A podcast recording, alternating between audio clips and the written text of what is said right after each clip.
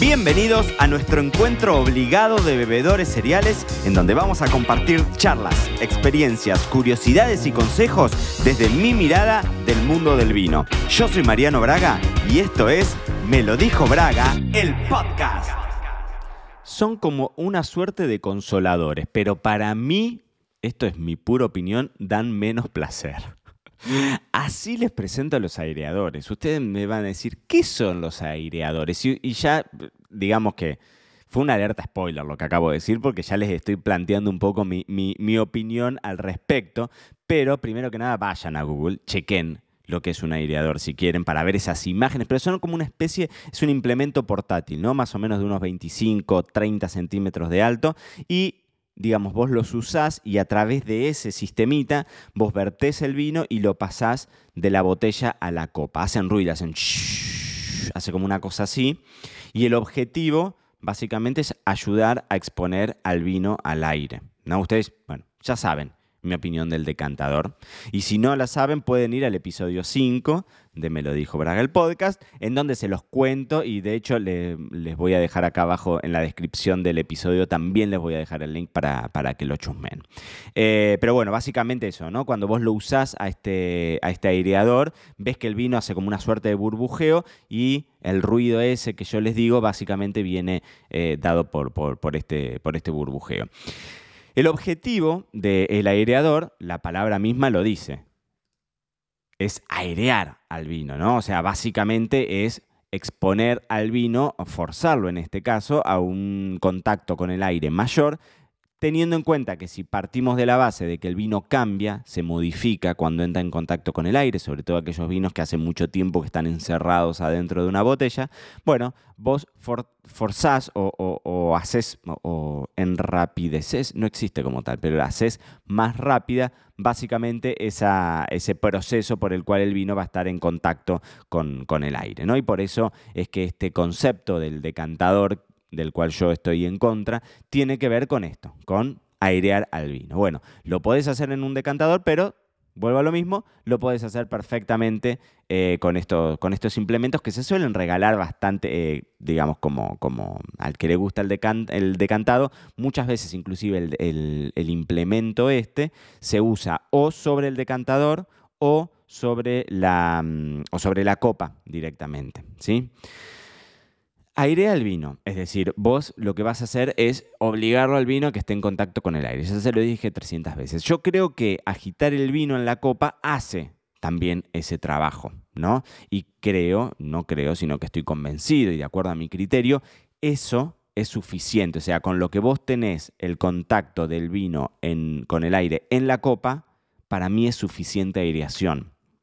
Porque esto sí es cierto. O sea, el vino, como les decía, cambia, pero dramáticamente, a medida que van pasando los minutos en la copa. ¿no? Esa exposición al aire lo vuelve más aromático, más perfumado, más oloroso. Esto les debe haber pasado infinidad de veces si le prestan un poco de atención al, vino, que cuando vos te pones ese vino en lo servís, lo lees, te lo tomás y demás, y después volvés a la copa después de un rato, decís, wow, pucha, este no es el mismo vino, ha cambiado, acá hay algo diferente. Bueno, eso realmente, efectivamente funciona tal cual, porque eh, se producen en el, en el vino estos, estos, eh, digamos, estos cambios em, que lo ves mucho a nivel aromático, quizás a nivel gustativo no es tanto el cambio, pero bueno, como va cambiando la temperatura y el vino se va oxigenando, bueno, eso genera ciertas reacciones en el vino que hacen que vos lo notes distinto.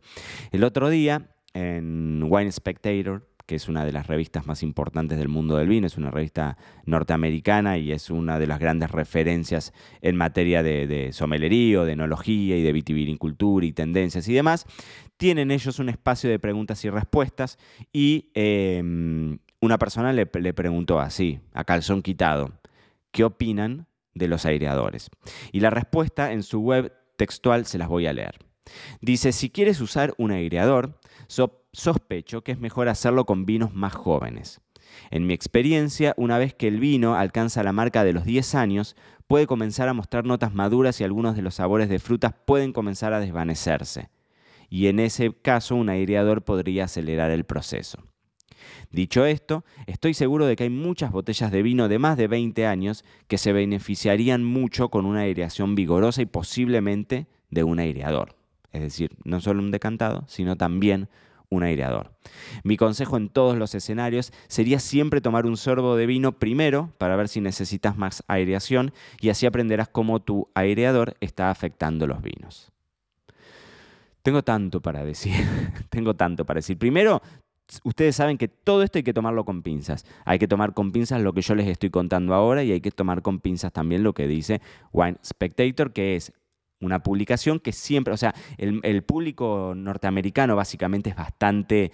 Em, apegado a este tipo de ceremonias. Es decir, la somelería la escuela norteamericana le gusta mucho esta parte del decantado y creo yo también que hay una cuota interesante de show ahí metido, ¿no? Y ustedes piensen también que si yo vendo eh, como vende Wine Spectator, vende conocimiento, pero también vende experiencias y vende, bueno, el mundo del vino llevado a un lugar de aficionado cool, si se quiere. Bueno, el decantador también es parte de eso y el, y el aireador también.